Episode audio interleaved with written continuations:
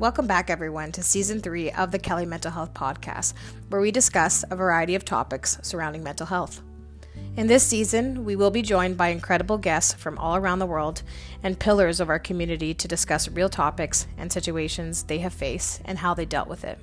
So please sit back, relax, and enjoy.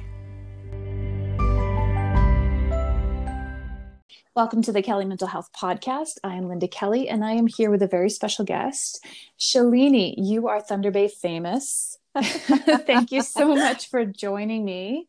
Thank um, you. I know we've been trying to, uh, yeah, we've been trying to figure this out for a while, but our schedules are just wild, eh? They are. They are crazy right now. All right. So, Shalini, tell me about yourself for the people that are not familiar with you. So uh, I'm Shalini Mazier. Um, I'm actually originally from Toronto and moved up to Thunder Bay about six years ago. Uh, I'm the owner of Made for the Bride, so I'm a wedding planner in town, and I'm also co-owner of Swag Events with my partner Laura. Right. Yeah. So, like I said, Thunder Bay famous because, of course, you guys have been all over social media forever. You have a big following um, a lot of people often you know commenting on your stuff and really it sounds very like people are very supportive of you it seems. Absolutely. We're lucky to have such a great supportive community. Mm-hmm. so um now the reason that I wanted to obviously speak with you and and to try to kind of get you to share your story if you were open with uh, you know open to it, mm-hmm. is because this uh, recently was the one year anniversary of the loss of your husband. It was. And I was curious, yeah, I was curious if you could share about what happened there. So, um, my husband Tim, he uh, he got sick in January of last year, and um, I mean, to be honest, we all thought it was a flu, just because you know it had all the symptoms of the flu. Um, about a week and a half later, it wasn't getting better. So uh, he ended up going to the hospital and turned out that he had uh, group A strep. So um, that's that's really not good. Um, he ended up developing um, necrotizing fasciitis, which is flesh eating. Uh, mm-hmm. And uh, within, I think it's about 24 hours of him being in the hospital, he had passed. So it was just the whole experience of thinking that he was home with the flu to um, going to the hospital because I couldn't find him at home. I didn't know he had called 911 and had paramedics take him to the hospital. Um, looking for him, getting to the hospital, finding him, no one knowing what was going on because he really was just presenting with flu symptoms. Um, to them finding out what it was. And then once they started surgery realizing how bad it was. So um, really didn't have much time to really absorb everything that was going on. It was just a matter of just kind of collecting a whole bunch of information and just trying to do the next thing that was being asked of me. Um, so yeah it was incredibly sudden. And tim was a very healthy man before that. So um, i can't say in any way were we prepared for what was going to come. Mm-hmm. And you you have two kids as well, right? I do. I have a five year old and an eight year old. So it's okay. uh, and we don't have any other family here, so it, it has been um, that much harder. Absolutely, and this, of course, was also you know coming right before the the pandemic, the lockdown, and I imagine you guys would have ended up spending a lot of time alone. Absolutely. So we actually had um it sounds awful to say it, but I'm glad it happened just right before the pandemic um, really hit mm-hmm. because um, we had two funerals, one in Thunder Bay and one in Toronto, and we were able to travel to Toronto, which it's kind of crazy to think that that was our last real trip. Um, and uh, we went, you know, we, we were able to have the full um, he was a fire marshal and uh, police officer, and uh, so we were able to have the full funerals um, with the whole ceremonial uh, unit and all that. And um, I can't imagine not being able to have that for him. Um, and then, you know, about it was about um, they had my kids went back to school about a week or two before March break, and then March break hit, and then COVID um, basically shut everything down. So wow. they were only in school for about two weeks after their dad died, and then we were home and in this crazy isolation of being in our house, um, being in the four walls that we very clearly missed someone so important in our lives, and just kind of staring at each other. So, yeah. Mm-hmm made it very challenging. I I couldn't imagine what that must have been like. Because then the other thing too is that that would have affected your your job and you know everything that had kept you busy, right? Absolutely. I mean, I'm I'm incredibly lucky that the um it was the off season for weddings so we didn't really have okay. a lot of wedding things going on um, and my partner laura basically stepped in and swooped in and handled everything to do with the businesses um, so i was able to breathe. I just it, it was definitely a hard thing to handle weddings after just losing my husband. It was hard to be supportive and happy and i love my clients so much and i'm so involved in their lives but I just couldn't be a part of someone else's romance at that point. Um, so that was hard to not have that distraction. And, but I also had kids who I was supposed to homeschool, um, do online schooling, which was just, I mean, that was a crazy enough uh, idea of having two little kids who've never even used tablets before suddenly on online school um it was it was there was so much trying to figure out um that yeah i think as much as i wanted a distraction i probably wouldn't have been able to cope with any other distractions at that time mm-hmm. but um yeah there's so much pressure on on parents and and just you know of course when we're when we're grieving or we're going through an incredibly stressful time it we become more rigid just as a way of you know just surviving. So here you're being forced to adapt to a, a completely different kind of lifestyle. Absolutely. It was so strange because i think um it you know like i think uh, me being a mom definitely helped me get through. Um there was always that moment of you know, when I just wanted to crawl into a corner and just go away, um, I still had to get up and make breakfast, lunch, and dinner for the kids. Um, and I still had to cope with that. So that kept me going. But um, there were times that, like, especially at the beginning, um, I was actually in a play um, with the wonderful cast of Sister Act. And um, mm-hmm. somehow I ended up and managed to get on stage. Um, and that was in February, and Tim passed in January. Uh, so it was this great distraction from real life for like an hour while we were on stage. Um, and I don't know how I did that. And looking back, I have no idea how I even managed to stand up straight, much less perform. Um, that all the kudos goes to the uh, the whole theater group there. They're so wonderful. But um, that was I had like those two weeks of distraction because of Sister Act, and I had my mom with me. But when she left, and then when the play was over, and then COVID, and we're all just staring at each other, it was that's when like mentally it just started to get really really heavy and it was getting heavy for everyone so it wasn't just me it was everyone in lockdown everyone struggling so hard um, that it was like kind of didn't want to lean on people because everyone was having a hard time with the moment.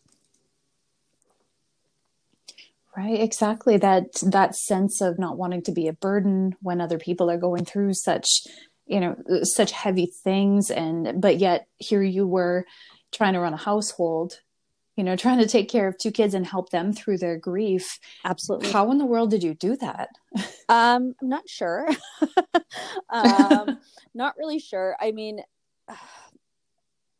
I think I'm still haunted and I will be forever haunted by that moment when I had to come home after the hospital and tell them that their daddy was not coming home. And we've always had such an open relationship and very like we talk about everything. And um, it was very like easily the hardest thing i've ever had to do in my life. And um, from there on like i felt i felt horrible because i couldn't be there for them as much as i wanted to because i was not i was a shell at that point. Um, moving forward like i mean there's so much chaos in like the two weeks after he passed because we had the funerals we had so much going on and people in the house all the time that i think we just kind of like coped. We just went through all the motions of everything. But in terms of handling their grief after it was uh, I, I still don't even know if i've handled my grief because i just handle theirs. It's um it, it's the questions that they have. It's the but where is daddy? Um my daughter olivia she's she was four at the time. Um she was asking if he was still at the hospital. So she understood that he had died but didn't understand what happened. And we're not a religious family. I didn't know where to go with that. Um, it was answering the questions like the tough questions of um, you know we didn't do a burial we did a cremation. Um, they had never really known funerals before this. So there was so much of well why are we doing this? But where's daddy? Um, but you know where is daddy sleeping? Um, and and how did he die? And was and then after a while it was was it covid? So um I, I honestly all i could do and what i still do it's a year later i just answer the questions as is as it mm-hmm. comes mm-hmm. um, i try not to get too anxious about what they could possibly ask um, that's probably a good idea yeah it, it's kind of like yeah. you know that where did babies come from it's kind of like that oh god i don't know how i'm going to answer that um, it's kind of like that i just whatever questions they have i just i try my best and, and to be honest i do it with a brave face but then i have to go in my room and have a quiet moment mm. because it's hard it's hard to see their little hearts breaking and the way that they're thinking. Or my daughter every night says i miss daddy. And i don't know how to respond to that. Or my son just being quiet and staring off into space. And i know he's grieving but i don't know what he's thinking. So and i've never had to deal with this kind of grief. So i can't imagine i have no idea how to handle it with the kids. Just being honest and open and hoping that's good enough. Yeah. Honestly it, it is. And that that's one of the biggest issues for a lot of people that are that are parenting while they're grieving is you know what do i say? How do i explain it? And even like you mentioned coming home from the hospital and having to tell them i think a lot of people even question uh, should i tell them?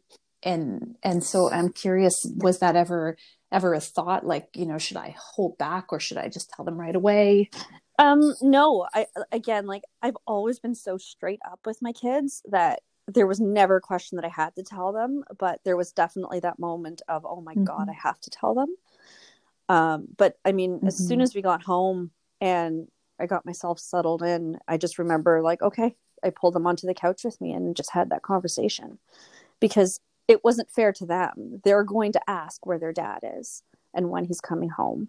So we just had to, I just had to kind of rip the band aid bandage off and just say it. Um, I haven't really held back mm-hmm. much from them. I've just let the conversation, um, as they're more, as they think about it, they're very thoughtful kids. So as they think more about things and they have more follow up questions, then I give them the follow up answers um, but I've kept it very mm-hmm. um, surface at the beginning and slowly started mm-hmm. finding ways to talk about it. I have a very dear friend, Sue Gammond, um, from Gammondale Farms, and uh, she helped me a lot on how to work with the wording, on how to explain things to them. And so when we had the the box with his cremated remains, I explained to them, like I couldn't explain to them that it was he was with the fire marshal's office. I couldn't explain that those are his ashes because I didn't want them right. to be afraid of fire. Um, so what I did is just said that that was Daddy's magic box, and that was all of his love and all of his happiness and everything in that box and they wanted to know how it got there and i said well the hospital when daddy died they made sure that they collected it and put it all in there for us and that's kind of where wow. i left it because w- what else do you mm-hmm. say um up until the same like the one year anniversary i couldn't say it's the day daddy died it's the anniversary of daddy's death. That sucks to say. Um, so we called it mm-hmm. as angel day. So it's the day that daddy became an angel. And i try really hard to find ways to um, kind of create a a, a, way for them to understand without again I'm, I'm not religious so not bringing in too much religion into it but just something um, to give them an idea that daddy's still around um, but yeah it's it's it's a challenge and now the questions are definitely getting deeper and they're getting more almost clinical so hmm. yeah yeah for a five year old and eight year old they're so that's a whole other challenge. it is. It is. Um, it is because they want to know did he have surgery? Did he, you know, they I'm I'm a horribly like fanatic fan of Grey's Anatomy and sometimes they'll watch it with me and now they want to know. They're like yeah. you know, is you know, did daddy have surgery? Did, you know, was was there someone like Dr. Karev who was working on him? And you know, like they have these funny questions and I'm like, okay, yes, daddy had surgery. Mm-hmm. But I, then I don't go into too much beyond that. Um, I again, I reinforce that he went to sleep and that he was okay. And you know, yeah, they're they're upset with me. I think, and I I think I'll always hold this as whether I made the right decision or not, but they're upset that they didn't get to see him. So mm. what happened was they left for school the morning of and a few hours later he went to the hospital. So they didn't see him after the morning. And I wouldn't let them come to the hospital. It just he was not in a good place and i didn't want them to see all those tubes and see all that that's too traumatic like i didn't want them to have that view of him that memory of him um, mm-hmm. but i fight with that a lot because they ask they say that a lot that they wish they could have seen their daddy so, so that's mm-hmm. a hard mm-hmm. one that's sometimes that's yeah, yeah it's a hard one but i i mean i feel like i ultimately made the right choice but it's something that I feel like I'll have to wait till they're adults before they get it. So it's possible, you know, and that's it's interesting that you bring that up too because it's sometimes they they will or we will cling to that, you know, I wish I could have this or that because it's almost like this bid for control. Like maybe if I had been there then this wouldn't happen. And it's only just because we're so it's it's so much more terrifying to think that we actually had no control and have no control over what happens mm-hmm. to people so you know we can kind of fantasize oh if i had been there then maybe and, and i think that's what's the one thing that's helped me is that i had um, like a debriefing with my family doctor after all of this and he went through all of the emergency notes and everything and they all said that they had no idea that this is what was going on because he wasn't showing any telltale signs. So it was until mm-hmm. I mean, really, he, you know, he he died on the table in the emergency room, um, and they brought him back, and that's when they realized, like, what the hell is going on? Um, and when they opened them up, and that's when they like, you know, they had then started having a clue, and they opened them up, and for sure it was that was the case, but it was um it was good for me to hear um, as selfish as it is, that there was nothing I could do and that they didn't even know when it was so far late in the game that what exactly was going on and how bad it really was. So um, that kind of control, like I feel, I feel somewhat at peace knowing that I, it's not like I couldn't get him to the doctor fast enough because they said if I brought him in 24 hours earlier, they probably would have sent him home with pain meds. So and and mm-hmm. i'm a control freak i'm a wedding planner i need to be able to handle all the details and but i also know that i have to roll with it and things happen and you do the best that you can but knowing that there was nothing i could do helps. Definitely helps. I could see that. Yeah i could see that kind of clicking into place where you know it just it was so rapid and so unexpected. And it's true that i mean how in the world would the doctors have known? Yeah. I mean he didn't present with the regular symptoms and no one would have known. I honestly thought and joked with him um, that it was like the man flu from hell because you know mm. it I, I knew he was really sick when I, last year we had so much snow and he couldn't get up to shovel um, and we had the shift nova um, novas last year and i mm-hmm. was uh, i guess the trophy girl and he was really excited to come and and to be a part of that and he couldn't make it so that's when i started to realize like he's really sick like that's not like him to miss out he was supportive of literally everything that i did and he never let me do any kind of manual labor it was really funny he would not let me do it so the fact that I was shoveling and that I went to the like the awards by myself, that those were things that started to clue me in. But still, I just thought, you know, it's one hell of a man flu. Guys can't handle this. Can't, you know, not knowing. And and I do regret and I feel mm-hmm. horrible about thinking that way, but I was going off of what I knew. So I have to give myself a little bit of grace for that. I, I didn't know. Absolutely. I mean, if it if it had actually been a flu, you'd never have given it another thought. Yeah. No idea. And you know, if it's a flu, you're like, well, what are you going to do? You can't get antibiotics for a flu, so you know, stay at home mm-hmm. and take take the time to get better. Mm-hmm. I'm I'm curious with you know with the kids and their mm-hmm. grief, and that's something that we often talk about in in therapy. You know, uh, people that will bring their kids in and say, you know, we've suffered a loss. What do I say? How do I talk to them? And the thing that we always goes back go back to is that kids have a limited capacity in terms of how much they can take on at any certain point, but they will spend the rest of their lives trying to make sense of it. And so that's why a lot of times, like you'll get these questions out of nowhere in the checkout line at the grocery oh store, just the most devastating questions. And it, and I'm imagining you getting a lot of this given that your kids are so introspective. The, yeah. It's funny you say the grocery store because like one of my very first trips out of my house um, with the kids, we went to the grocery store and my daughter was telling everyone, my daddy's dead my daddy's dead. And like i'm in the i'm in the line for you know checking out and she's telling the cashier that and she's looking the cashier's looking at me and i'm like i don't know how to handle this. Like here put your popsicles in the cart. Because I, I don't know what to say you know? It's yeah it's mm-hmm. they have been incredibly matter of fact about it um that they can say daddy died daddy's dead.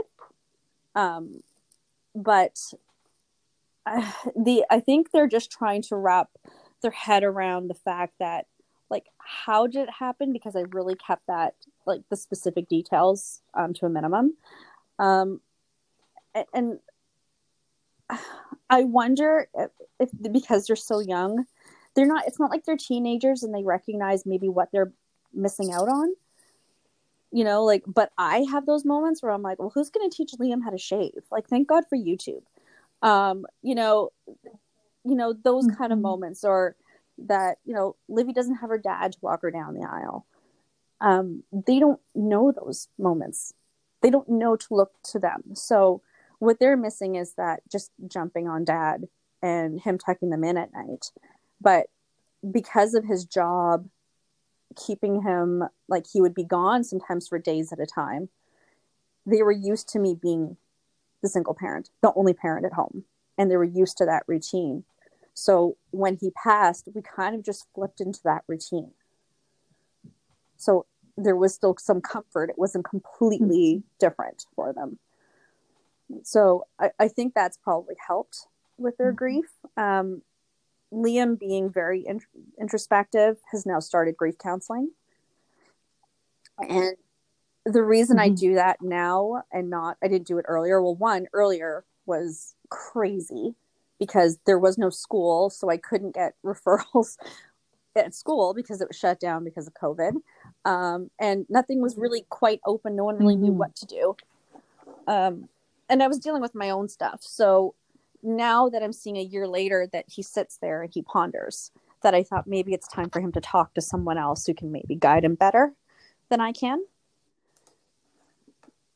And maybe do it without mm-hmm. the emotion. Well, and typically, you right. Well and typically people aren't really ready to to go counsel about things right away because we're still shocked. We're still absorbing and it even sounds like like uh, when they're talking out loud and saying things so matter of fact they're sort of testing as well. You know how does the cashier react when i say this? Am i not feeling the right things? You know they're it's it's testing. It's trying to figure out what's what absolutely. Here. like it's it's just so strange you know that they're so matter of fact about it. Um I mean, I think the time now was I realized how protective the kids are of me. Um, I have gone through hell this past year, um, mentally, emotionally, physically, everything. Like it has been hell. And I know that they want to protect me. And I think sometimes they wonder, they, they look like they want to ask questions, but they don't want to upset me. Um, and mm-hmm. I don't want them to hold back on saying how they feel about things because they're worried that I'm going to be sad. So I, uh, that's why I thought it was time to kind of bring in someone else from the outside that they don't have to worry about their feelings, you know, but a therapist's feelings so much is that they can share what they want to share and not worry about, you know, mom being sad about it. Mm-hmm. That's wonderful. and you're right. And that is kind of a danger we run into because, on one hand, yes, we should, like I say all the time, we should cry in front of the kids to show them that the crying will stop eventually, you know, that you, you relieve that tension, but also the, you know, the other side of the pendulum or the, the other side of the swing there is that if we rely on them, we parentify them, and that can affect who they become. Yeah, like adults. I didn't want them at any point to become anything but the kids in the relationship. Um, I didn't want them to think they had mm-hmm. to parent me uh, or be worried about mm-hmm. me. And I know, you know, like my son especially is very much like he's the man of the house. I don't know where he gets that from, but that's what he's saying. and you know, I don't want him to think that now that's his job is to take care of me. Um, but they've also they've seen a lot in this past year. Like I said, I've I've been through hell. I've been through I, I've been in the hospital. I've had really really hard times, um, and not just days, but weeks and months. And um, I've been in a treatment program, and they've had they've seen me go through so much that I just I just want to make sure that they realize that no matter what I'm still mom and no matter what we're going to get through this and they can still be kids and they don't have that added responsibility because dad's not here. Mm-hmm. That's that's wonderful that you know you're so so aware and so insightful about that because of course we we know that this does leave a, a mark. But you know the other thing that comes up with kids and loss is uh, and I'm not sure if this has happened with you, is they often will become very aware of mortality, of their own, of moms, of, you know, and, and that can cause them to be kind of clingy and, and possibly even regrets. Yeah, I did notice the clinginess from my daughter. Um, she, I mean, she was 4 mm-hmm. right? She had her first birthday without dad. Now she's going to be turning six soon. Um, it's, uh, she got very, very clingy, very attached because she was daddy's little girl. Um, I don't know how much I've seen in regression with them, but I do know that they recognize um, other people's feelings more, and they're more. Even on like TV, they'll be like, "Oh, like you know, there's so many movies and so many shows about kids who have one parent. Um, that movie Soul on Disney. Um, about death. you know, they mm. have hmm. so many um, insightful comments about it. They're like, we know, like, oh, like that little girl's sad because not just because she's never dead, but now she doesn't have someone to do this with. So they're so so interesting that way, and I think they're going to be very very um, empathetic kids and grown ups because of that. Um, mm-hmm. but yeah, I I kind of I just don't know, and I'm it's it's a really scary thing to wonder that am I doing the right thing or because this could completely change the person that they're going to grow up to be. so how do I how do I do it? how do I do it the right way? Right. You're a parent. I don't think you're ever going to stop asking that question. Right? But you know, usually, I mean, my husband and I were a team, and we bounced everything off each other, and we were we played good cop, bad cop, and we switched roles when we had to, and we did everything together and we called each other on our shit. I don't really have anyone to call me on my shit now. I don't know if I I don't have anyone to say, "Hey, you know what? That's probably not the best direction you should go." You know what I mean? I don't have that. So I question myself that much more and I think any single parent would have that you know to deal with of not having someone else, not having a partner to you know to call them on their crap. Um so I just hope that you know, I am the only adult for them. And because we don't have school, the kids are doing online school. They don't have personal interactions with their teachers. They don't have sports and activities or other adults in their world right now. That I just, it feels really heavy of making sure that I'm doing the right thing and that I'm tending to their needs in in the way that I won't screw them up when they're older.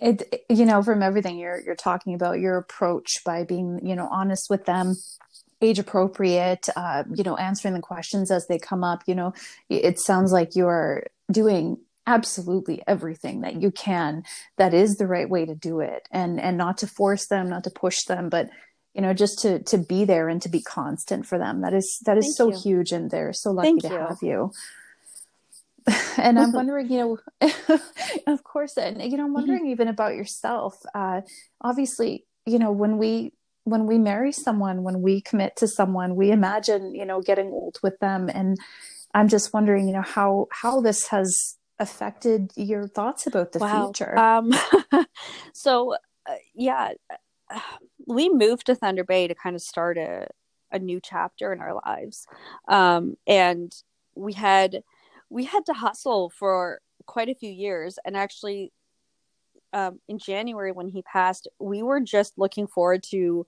June coming because I was going to graduate from college. He was um, he had graduated um, from university and had just become um, a professor, and we had all these things that like all the all the work that we've been putting in in the past few years was finally coming to a point where we can start enjoying the efforts we put in and you know we started talking about what happens in retirement and do we want to move and you know you know like move houses or move cities or anything and we had all these grand not so much plans but ideas and i think what's changed now is that um i've personally learned that you have to live in the moment um that and not mm. so much that like you know to hell with the present the, with the past or the future but consider what's important to you. Whereas i would always be working. I like lived for my job and i lived for everything else. And and i knew the kids were fine because we were co-parenting right? My he was home with him with them or i was home with them. But now it's like i i find i want to pull back on committing myself to anyone else but my kids. Um, um, mm-hmm. definitely changing the structure of my of how I work. Um, I've been really lucky to have Laura with me, um, who's been patient as I'm slowly trying to figure out how I want to uh, get back to work. Um, and I think it's funny because it's it's affected my job mm-hmm. in that uh, because of COVID, we have all these delayed weddings, and I'm finding myself having these very frank conversations with my couples and saying, you know, I understand you want to, you know, you want the big wedding, but is this going to delay you living your life?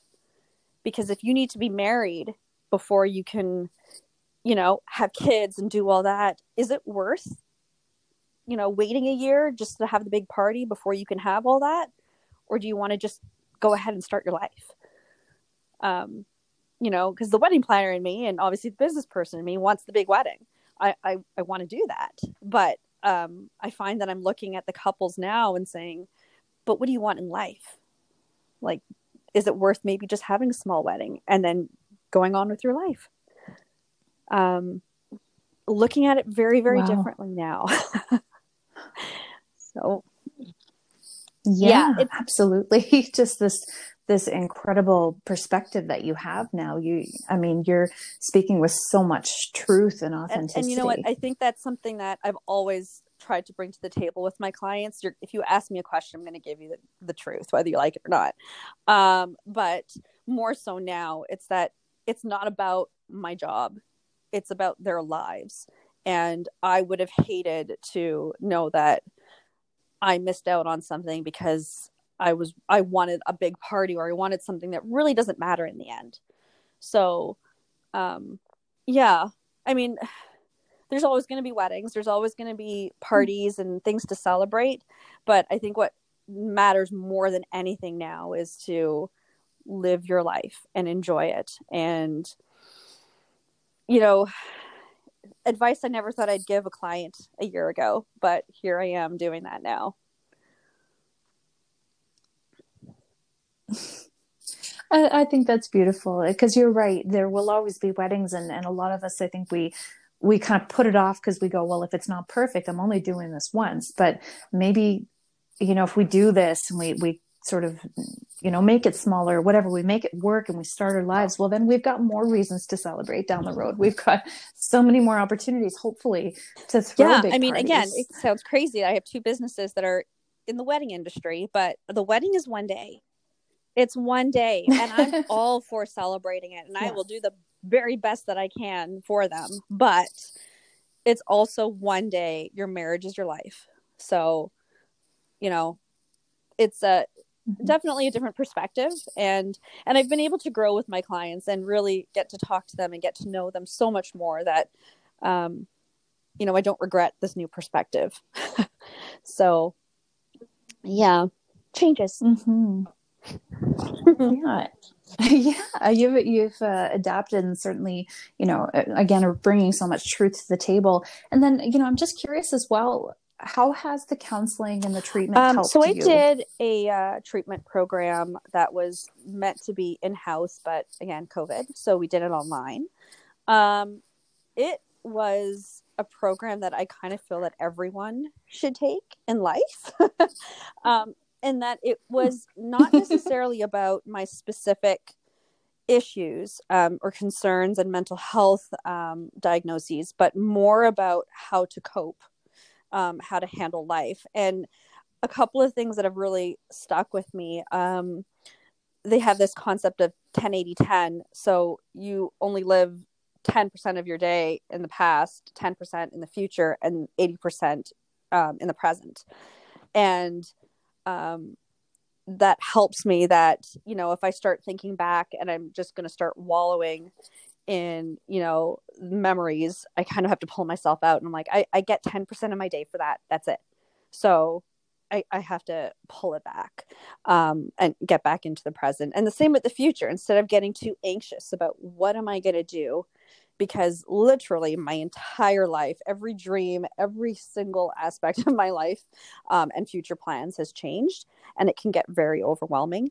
Um, but I don't let myself go beyond 10% of my day thinking that far ahead, thinking ahead. Um, and when I do, I still limit it to how far ahead. So maybe a month ahead.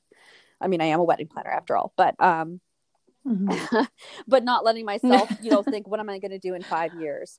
So that kind of therapy and being in a group where you have people who are coming from all kinds of different um, experiences and uh, talking about, you know, how to stay in the present, um, how not to get overwhelmed, um, approaching things with, uh, there's a concept of beginner's mind. And um, uh, it's just like approaching things without the weight of or of the biases of your experience but just approaching it fresh um, has been really really helpful for me. And i can't say that I, i'm not gonna like kind of i'm not gonna lie and say that i'm perfect now i'm great. Um, i'm not but i definitely have the tools that I'm applying to it. And it was great. They were great tools that I can apply every day. And I find myself reminding myself of those tools on the hard days. So um, definitely a great program. And, and mm-hmm. I'm still, you know, I'm, I'm looking out for other programs that I can be a part of. um, which and my needs are going to change as I go, uh, as I go through this. Mm-hmm. Eventually, I might even do grief counseling myself, but uh, right now I'm dealing with. I'm just dealing with other um, aspects of my mental health, and then we'll we'll handle the grief when I'm ready for it. Well, exactly. That's and that's all you can do, right? You handle what comes at you. You're already wearing yeah. plenty of different hats.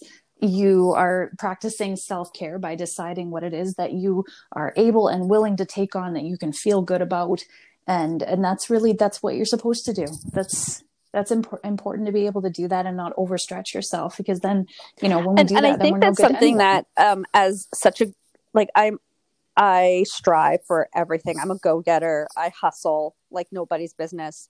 And learning how not to do that, um, how to not strive, and how to say, it's okay that, um, you know, I'm having a shit day. I'm going to sit here and drink my coffee, and that's what I'm going to do today. Um, and letting myself just have bad days and letting and knowing that I could do all the things that I think are right and I still may not feel great about it. I'm still going to have a hard time um, I guess being nicer to myself. Whereas I would usually be a lot more um, caring to other people, but being kind to myself. And um, that's, I think that's what a lot of what therapy and everything is that I've learned to do is give myself a little bit of grace and say, hey, it's okay. it's okay if I'm going to binge watch Grey's Anatomy. Mm-hmm. Um, yeah, it's it's what I'm going to accomplish today and yet I have a whole bunch of things that I have to do for work but it's not going to happen today. it's just not. See now you're speaking to my soul now for for someone that went through that entire series about four times. Well, you know, the series year. alone has been actually um, very hard hitting for me. I've never seen it before. Um, so watching it now, and um, I don't want to spoiler alert anyone, but watching certain characters die um, has helped me because I've had to face things that I hadn't faced since um, being in the hospital with Tim. So it's uh, you know, what? like mm-hmm. I'm slowly starting to. It, it's been my like my little therapy in a way that I'm I'm facing things that I didn't think I, mm-hmm. I could mm-hmm. face again.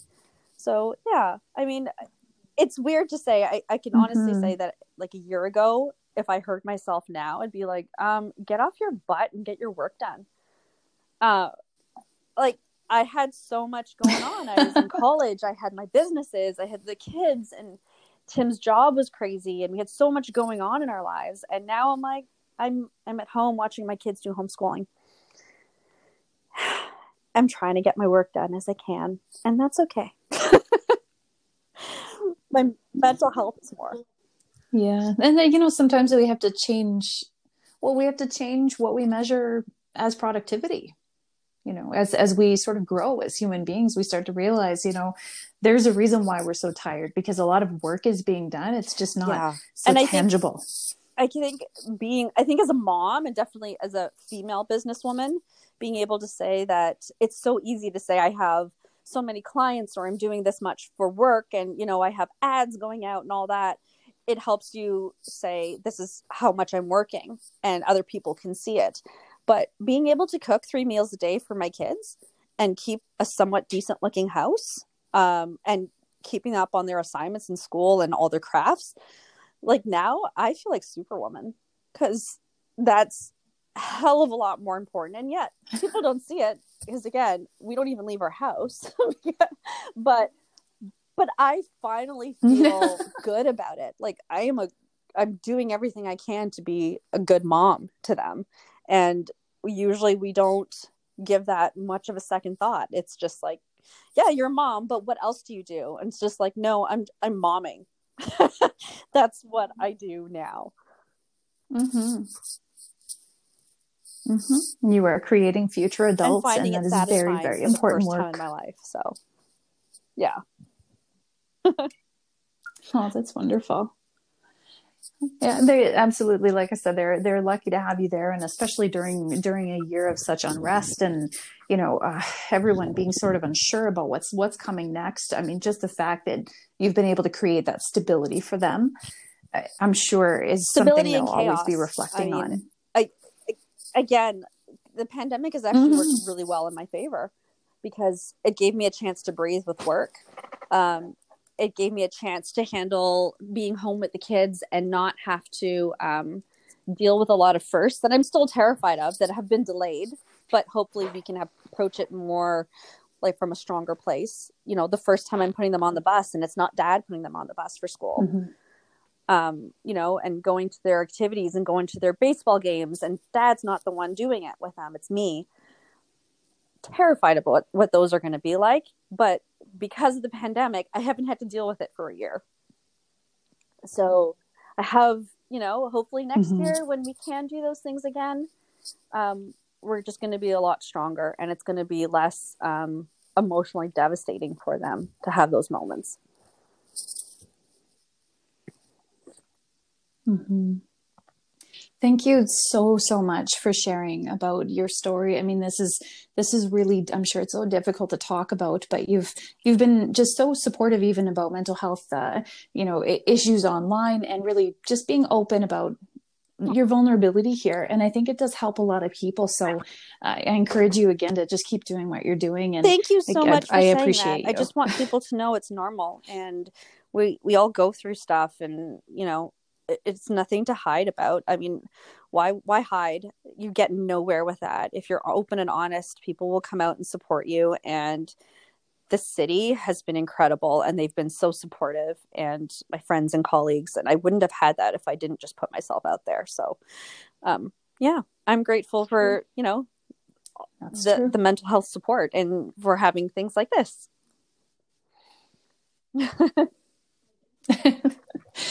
well, thank you again. And uh, yeah, this is this is wonderful. And uh, where can people find you if they wanted to follow a little bit more about what you Um, do? Well, you can always go to my Facebook or websites, um, Made for the Bride um, and Swag Events, and uh, I'm on Instagram. Uh, it's uh, I think it's called It's Just Michelle, but it's it's public, and I I'm out there. I put myself out Mhm. there. Perfect. Okay, Thank thank, you. you. again, Take and we'll care. talk soon.